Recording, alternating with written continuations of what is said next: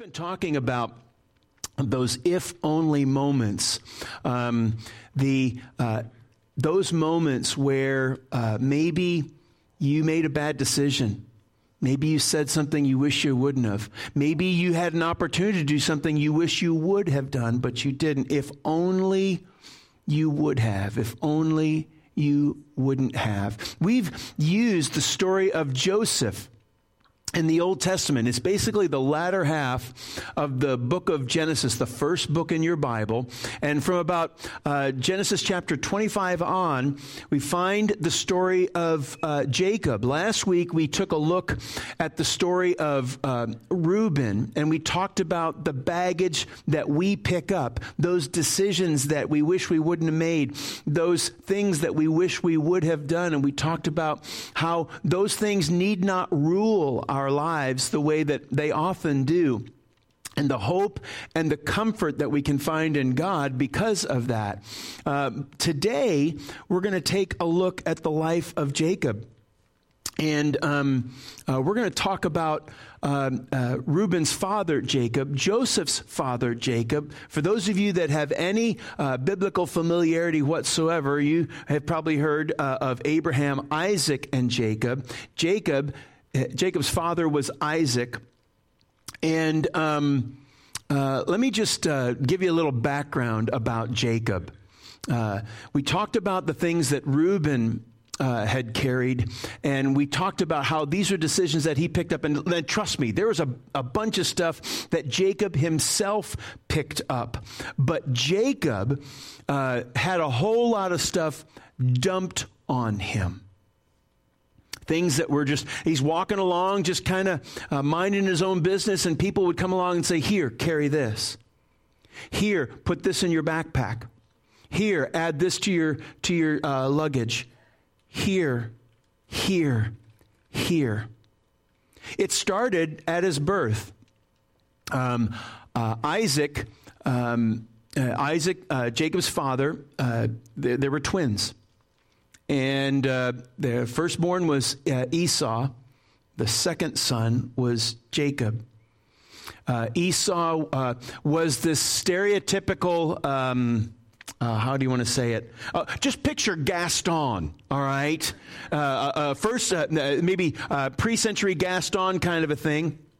Uh, but in, in biblical times, and he's this big, burly uh, hunter-gatherer guy, and Jacob is the second-born, and he's the skinny uh, kind of mama's boy, if you will. I, I'm exaggerating for the sake of the point, but it's not too far off. Um, Isaac, Jacob's father, loved Esau. Didn't really think too much of Jacob. He loved Esau because Esau would do all those manly things and, and bring him meat, and and, and he, he'd be the guy that would be the quarterback on the football team, the pitcher on the baseball team, uh, that kind of stereotyping. And, and uh, uh, Isaac showed favoritism. Now, on the other hand, uh, uh, Jacob's mother really kind of uh, showed her favorite, uh, favoritism toward Jacob. And uh, parents, if you want to add baggage to your children's lives, play favorites. Do that. Compare one child to another. If you just comb your hair the way your sister does, if you would just have good grades like your brother, if you could just keep a job and pay your bills, you know, like your siblings, do that. Oh, they'll they'll carry that for eighty years. And they'll pass it along. Jacob did. If you want to, uh, that was one of the bags that was handed to Jacob. Favoritism, right from the word go. Then um, uh, he grows up, and um, because of this schism that was going on between mom and dad, uh, Esau, the firstborn, was due a special birthright as the oldest son. Well, his mother kind of organized a little uh, bit of a bait-and-switch uh, uh, kind of a uh, program. And next thing you know, Jacob gets the birthright rather than Esau. Esau shows up, finds out what's happened, and he swears upon anything and everything that's holy that he's going to kill his brother. And he wasn't messing around. This wasn't made for T V drama. This was real life. And Jacob ran away and was in fear for his life for decades. That was handed to him. And he walked around in fear for a long, long, long time of his brother. The baggage that in that episode was so bad that it was passed on down to each family. Esau passed it on to his family, and Jacob passed it on to his family. They, they were afraid that these two brothers' families would actually go to war and do irreparable harm to one another.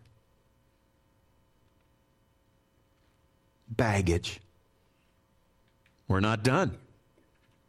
I shared a little bit about how Jacob uh, traveled uh, to go see his uncle. Uh, they wanted to get uh, kind of keep uh, the family uh, lines together, so he went to go see his uncle to see if there was a bride that he could have, and he set his eyes on Rachel right away. The problem was Rachel had an older sister, Leah, and his and his uncle wanted to marry Leah off first. So on their wedding night, the veil went down, and Jacob had no idea that Leah w- was under that veil, not Rachel.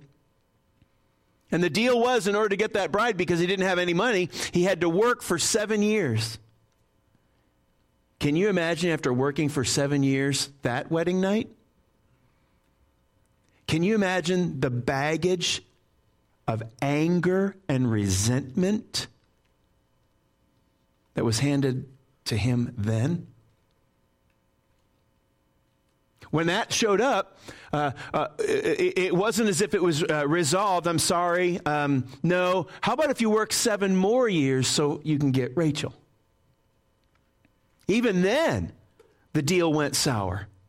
He had to work even more. So um, uh, dysfunction between favorites in the family, um, uh, that favorites in the family bore down to, to resentment, to one brother to another, and then anger uh, uh, over uh, and disappointment. All those kinds of bags that are just handed. Uh, and believe it or not, they're handed from parent to child and from brother to brother. We haven't even gone outside Uh, into general public yet, of people that say things and do things, and you're driving on the road and you, you just go to turn and, and some guy gets mad because you haven't turned fast enough, and he honks and lets you know how many friends he had before his dog died. It's, it's a frustrating thing, you know? I mean, good grief. I mean, the, the, the bags that people hand to you and I. And you know what's crazy about it? We pick it up. And we carry it. I bet you right now, if I asked you, name me the number one person that you're angry at, you're going to say to me, do I have to pick one? And you might think about something that happened twenty-five, thirty-five, forty-five years ago. You still remember it. That's baggage. That's how that works. And we pick it up and we carry it along, and every once in a while we'll bump into somebody and, and you're angry, or, or you remember something that happened in the family at Thanksgiving dinner thirty years ago, and you're still talking about it. And your friend will say, what are you doing? Why, why are you holding on to that? And when they ask you that question, you're thinking, I know, isn't this silly? Excuse me. I know, isn't this silly? But I can't let go.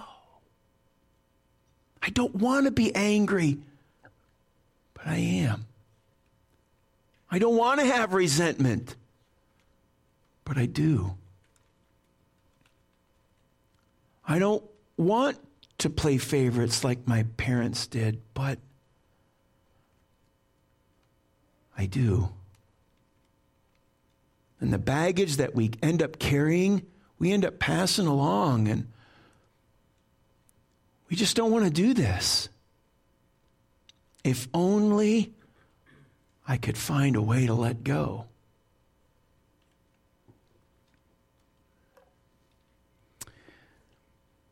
Many of you are familiar with the twenty-third Psalm.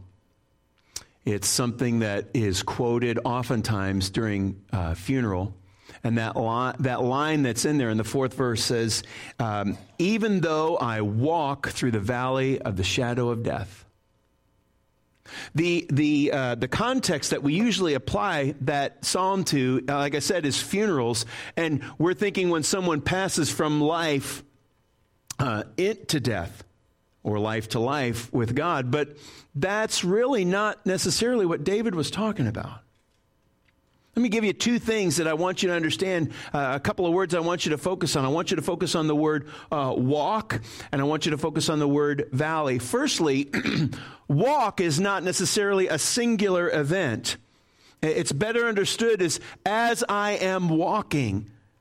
And all those times, the, the times that we have struggled, the time that we that we uh, have those bad days, the times that we have those regretful moments, the times that we said things that we shouldn't have said, did things that we shouldn't have done, the times that someone else said things that they shouldn't have said and did things that they shouldn't have done, and we're remembering and carrying the baggage that's been handed to us.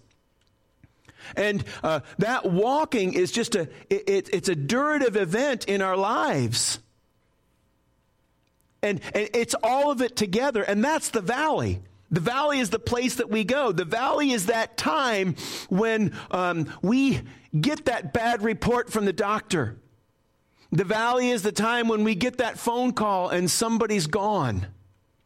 The valley is the time when you when you when you when when you're when you're not employed and, and you're waiting for uh, the call back that never comes.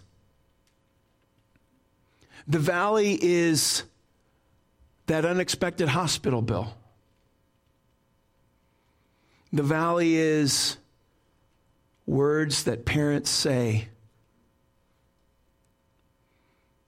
The valley is when someone says you'll never amount to anything and you're fifteen. That's the valley. And David says, even though I walk through the valley of the shadow of death, I will fear no evil. Why? Because you're with me, God. You see, I could end the message right here. I'm not going to, but the bottom line is when it comes to baggage that we carry or baggage that other people give to us to carry, if God can't help us with this, then he's not God. But because he is God, he can help us with this. And our lives ought to be a great example of the difference that God can make, the healing that can come, the health, the way that things can be forgiven and, and then therefore uh, let go of. No more baggage. No more junk. And, and the difference happens when you start talking differently. When when uh, people have having similar circumstances to you in your life, when their walk through the valley is similar to your walk in the valley, you and I say, yeah, I know, that's like that time that this happened to me. But we stop talking like that and we start saying, I know, but let me tell you the difference that God has made in my life. Let me tell you what Jesus did when I gave him all of my junk. And in the beginning, people look at you like, what? All right, they look at, like your dog does. You know, what What did you just do? What are you talking about? Because most people think that it's normal to carry baggage. And God says it's not normal. That's a lie from hell. That you, you live like that, that you walk around burdened and encumbered, and, and you remember things from uh, last week, from last year, from last decade. That's not the way we're supposed to live. We're supposed to live with health and hope. And because we have God in our lives, you and I are walking examples of what it means that we, even though we are walking through the valley, we will not fear because he's with us. And there are tons of things I can't do. There's tons of things uh, that I have done that I wish I wouldn't have, but because God's with me, the things that I've done can be forgiven. And the things that have been done to me, I can forgive. That's the difference. That's the difference. So in order to deal with the baggage that is handed to you and me, there's just a, a couple of things I want to I, w- I want to focus on this morning. There's just a couple of uh, uh, perspectives and understandings that I, I want you and I to be able to to to walk with and carry. Uh, or not, I better said not carry uh, from here on out. Uh, some things that uh, uh, you and I need. Uh, the first thing that you need is perspective. You need perspective. Um, your world um, gets really, really small when there are challenges there. There really, really are. And uh, uh, I've done it. You've done it. You've seen people do it. When uh, the, not just the baggage that we pick up, but the bags that people hand to us, when we pick them up, our worlds get small. And, and we tend to think that we're the only ones that are going through the, the, the problem here. We tend to think that uh, we're the only ones that have ever experienced this kind of issue. So the bottom line is, when we're doing that, we, we, we tend to uh, get ourselves in, in a cone. And we look down, and that cone goes from about like this, to about like this, to about like this, to about like this. And there's this emotional and intellectual and spiritual claustrophobia that takes place. And we can't think, and we can't see, and we can't hear. And it's so hard. Paul tells Timothy this in chapter one of his first letter. He said, God gave us not a spirit of fear, but of power, of love, and of self-discipline. And, and, and that, uh, I know that some of you are familiar with that, and, and it sounds so good. But you know what the problem is? Excuse me. The problem is that we um, we don't usually react with power and love and with self-discipline. What do we react with? This is audience participation time, by the way. Okay, anger, spot on. That's that's uh, in various forms: uh, sarcastic comments, uh, silence, or if it builds up too much, it's just an explosion of rage. I mean, that's, and and, and then uh, uh, fifteen minutes later, we're going, eh, I'm sorry, I just had a bad day. No, you've had a bad life. And it's time that you let go of it. Okay? Because I don't like when you lash out like this. You don't like when you lash out. In fact, nobody does. And everybody, after a while, everybody can see it coming. And sometimes you just have to gain the perspective that God can provide. Maybe you've heard this. It's a it's a classic illustration. Uh, a little boy goes outside, and when he goes outside, he takes a bat uh, and a ball. And uh, he steps out in the backyard. He throws the he throws the ball up in the air, grabs his bat, and he says, I'm the greatest hitter in the world. The ball comes down, swing and a miss, strike one. He goes, okay. Picks up the ball, throws it up in the air. I'm the greatest hitter in the world. Swing and a miss. Strike two. It's going to happen this time. Grabs the ball, throws it up in the air. Ball comes down to concentrate. He's focusing. Swing, miss, strike three, you're out. Thinks for a second. Smiles. Raises up his hands. Says, I'm the greatest pitcher in the world. Perspective. I may not be the best hitter, but God is. I may mess up all the time, But God uses messes every single day to make a difference in my life and in other people's lives. Yep. We're not helpless in this.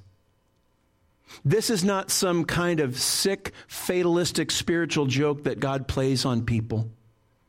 The amazing thing is, is we're not stuck in any way, shape, or form with the totality of the decisions that we have. There are consequences that we can't change. Sometimes there's money that we spend that we can't get back. There are words that are spoken that can't be undone. There are things that are done that can't be undone.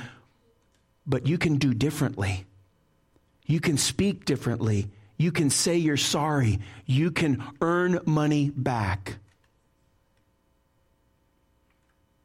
And God has a way of making all those efforts double in their return, because he's God. And God has not given us this spirit of fear, but a spirit of power and a spirit of love and a spirit of self-discipline. I'm not going to do that anymore. I had a perspective that I was junk and I wasn't going to amount to anything, but that's not what God says about not me, and that's not why Jesus died for me. There's power in the blood of Jesus. There's love in the actions of Jesus. And because he can do that for me, I can do some things for him. That's self-discipline.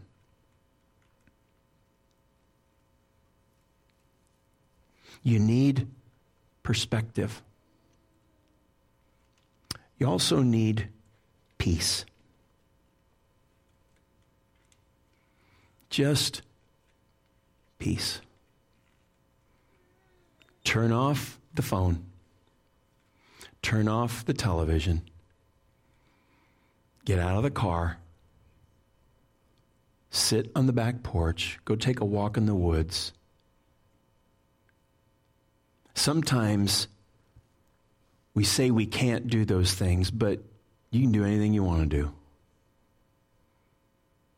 You have the ability.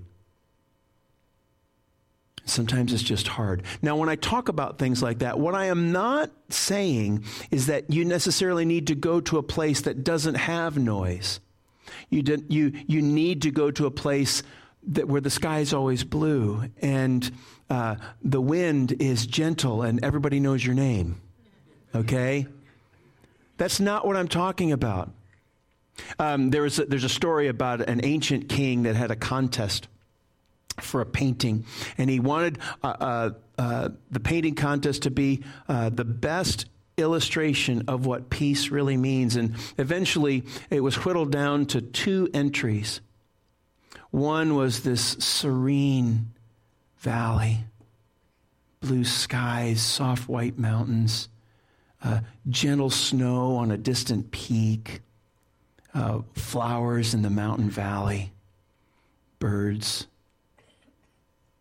That was the first entry. The second entry had a similar scene, but the mountains were dark. The trees, for the most part, had all lost their leaves. There was a storm that was brewing on this side of the mountain, and it was beginning to rain, and, and the water that was coming off the side of the mountain was cold, and it was it was harsh. And yet, down in the very bottom part of the picture was one tree with one bird and one nest with eggs. And the king chose the second picture, because real peace is the ability to stay calm in the storm, not necessarily to just have blue skies and pretty days. Every one of us can worry.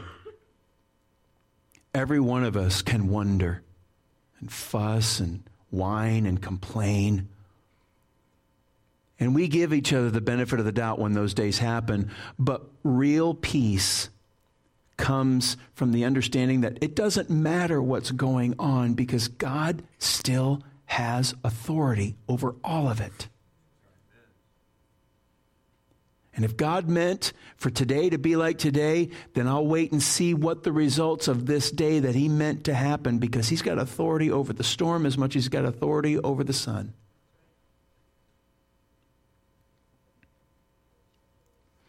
First Corinthians chapter fourteen says this: God is not a God of confusion,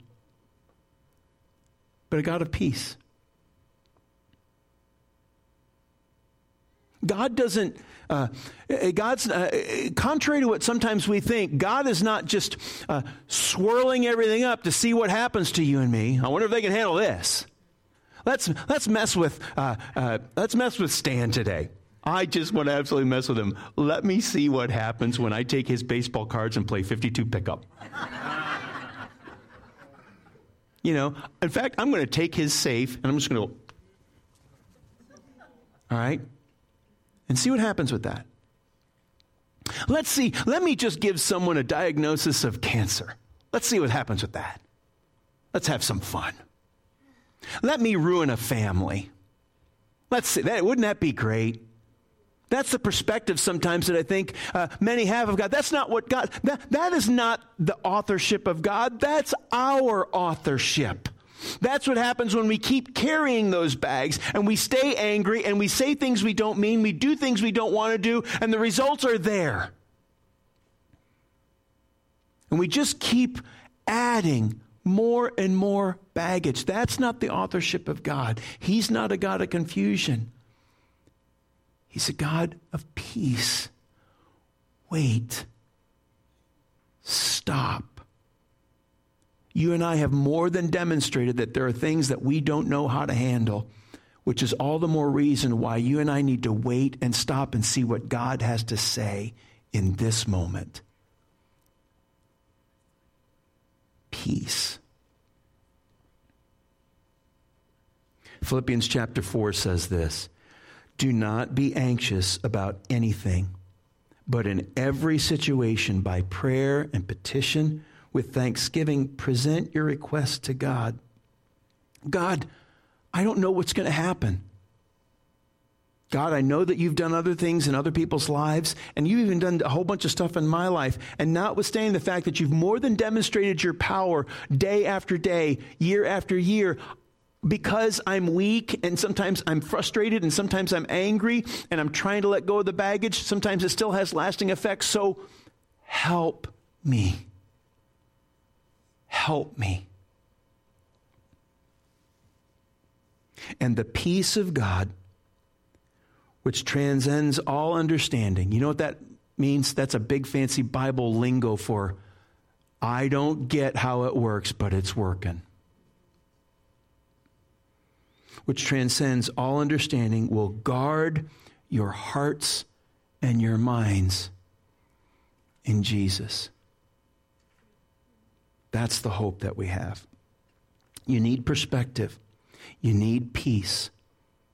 And lastly, this is the worst part. You need patience. I know. You need patience. It is what it is. It's so hard to wait. You know, my, my father-in-law used to call it the can't hardlies. I got I got the worst case of the can't hardly. I can't hardly stand it. I can't hardly wait. Yeah, you can. See, when you have the can't hardlies, you kind of jump the gun. You get under the tree and you tear the paper. Okay? You... Um, you make the phone call you probably shouldn't have made. You take care of you take care of things that somebody else really needs to take care of. You need to wait. Psalm twenty-four, let's go back there. We focused on the word walk and the word valley, but now I want you to focus on the word through. Even though I walk through the valley. Even though I'm walking today, which is a bad day, even though there are things going on that I'm having a real hard time understanding, let alone accepting, God, I'm walking through it. I'm not standing still. I'm walking where you're leading me. And while I'm walking, I'm waiting for you to bring all of this together. And when it's all said and done, it won't be because I was patient, and it won't necessarily be because uh, I had great perspective, and it's because I, I have this great spiritual understanding of your peace. It'll because it'll be because you did this. And what you did, God, was worth waiting for. It was worth it. It's so hard to wait for him to bring his answers at times. To let the doctor's work finish its completion. To let the kids grow up. To uh, get beyond those first few years of marriage. To uh, get beyond the first couple years of that big move. To get beyond the, the difficulty of being overwhelmed with debt.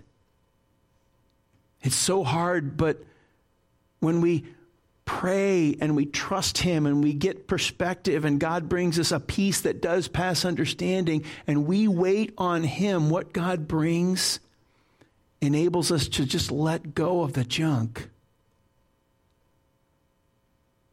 Because those things don't rule us anymore. They just don't.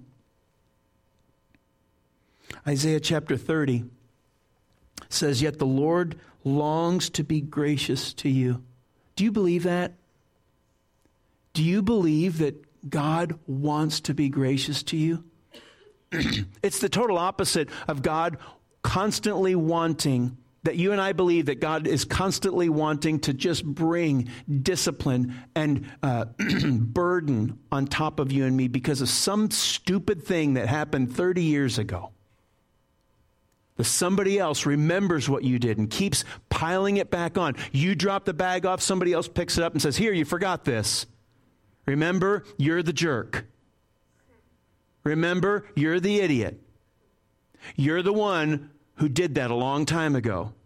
No, that's not how this works. God wants to be gracious, even if somebody else doesn't. He wants to give you hope and peace, not confusion and despair. He wants to say, you let go of that, because Jesus took that with him on the cross. He nailed it there, and it's staying there. That's the hope that we have. The Lord longs to be gracious to you, therefore he will rise up to show you compassion. God getting up and moving on my behalf, on your behalf, moving, putting things together and orchestrating introductions and uh, conversations and events, working all things, he tells the church in Rome, all things together for the good of those who are called according to his purpose. Oh my goodness. God doing that for me? Yeah.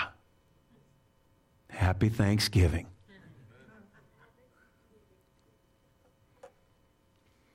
For the Lord is a God of justice. Blessed are all who wait for him. That's the good stuff. That's the good stuff. You need perspective. You need peace. And you need patience, because God doesn't want you carrying baggage, not only that you pick up, but more importantly, that somebody else says you're supposed to carry. Let it go. It doesn't matter anymore. John Ortberg is a Christian author, and uh, he has books that have kind of interesting titles. It's not one or two words. They're usually sentences that are all involved. And one is called, "When the Game is Over, It All Goes Back in the Box." You know, uh, p- whether it's checkers or the game of sorry or, or whatever a board game you can think about. When the game is over, you pick up all the pieces, you fold up the board, and everything goes back in the box. And if life is a game, when the game is over, everything goes back in the box. Nobody carries game pieces with them. Nobody carries the board. Usually we talk about that in the context of possessions and assets. We encourage people to give because we say you can't take it with you. But guess what else you don't take with you? Baggage. You know, being in the job that I'm in, I, I see people at the best and at their worst. And let me tell you, the worst can be pretty bad. It really can. It can just crush you. It can make you want to quit. Make you believe lies. Make you just want to walk away. Then God says, I know. I know. It hurts me too. But there's so much more. And oh, by the way, when the game is over, all the pieces go back in the box. And all the stuff that's hurting right now, and all the things that overwhelm you, and you think just can't possibly be fixed, you just throw Humpty Dumpty out because nobody cares anymore? No. When you come home to me, you leave all of that junk behind. You leave it all behind. You get to come home new and clean and hopeful. Because all the pieces stay in the box. Yes, we leave our possessions, but we leave our junk too. All those words that hurt that you and I can't We just can't let go of. Those conversations that we just can't forget. Those events that marked our lives and for whatever reason continue to mark our lives, and no matter how we try to change, we just can't let go of it. God says it's all gone and now it's all good. That's why we are who we are. That's why we tell people that our entire purpose in life is to help people find and follow Jesus. That's why when we gather together each week, we celebrate communion. Why? Because you're supposed to do that, because that's what church people do. They pass around uh, metal trays with weird items like pieces of bread or pieces of cracker and cups of juice and whatever. And we do this and then we do this and we, ah, ah, ah, ah, and we're supposed to all, no. We celebrate communion because Jesus cleans up the mess. We celebrate communion because it's the example of what he did on the cross when he took those stupid things that I've said, and he took those stupid things that people have said to me, and he nailed it to the cross and said, see, I've taken care of it. Now, I know you're going to remember it, but we're going to do this one more time today to help you forget it. To remind you that God's taken care of this. So as the guys go back, as as the people go back and their servers go back, you can, if you're if you're serving community, go out and get back. They're going to come forward with these trays. There's going to be a, a, a tray of bread that represents the body of Jesus that that made the difference for all people everywhere. And the cups of juice represent the blood of Jesus that cleanses everything. And we remember that sacrifice that he has on the cross. And so when we remember the patience that we need, the perspective that we need, the peace that we need, it's, we can do all that because of what Jesus has done for us. And put everything back in the box. Let's pray. God, thank you so much for the hope that we have in Christ. Thank you for the ability just to let go of our baggage. To let go of the things that we just don't want to remember anymore. The things that someone else keeps remembering.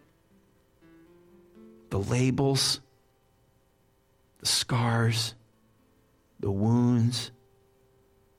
Lord, you said that your burden is easy so that we can cast all our cares on you. God, we're... we're What we're getting ready to unload is a whole lot of junk. You've done it before and you can do it again. Thank you so much for loving us enough to die for us. For loving us enough to die for us so that we could be forgiven. And all of that junk can be let go. And having let go of it all, we can let go of things that have been done to us. And everybody begins to get healthy, and everybody begins to have perspective and peace and can be patient because we can trust you and we can lean on you. God, help us. The holiday season is upon us, and people are remembering things that they've always done. God, we want to forget some things that have always been remembered. And we want to help people do the same thing, to find hope and peace in you. This is our prayer in Jesus' name. Amen.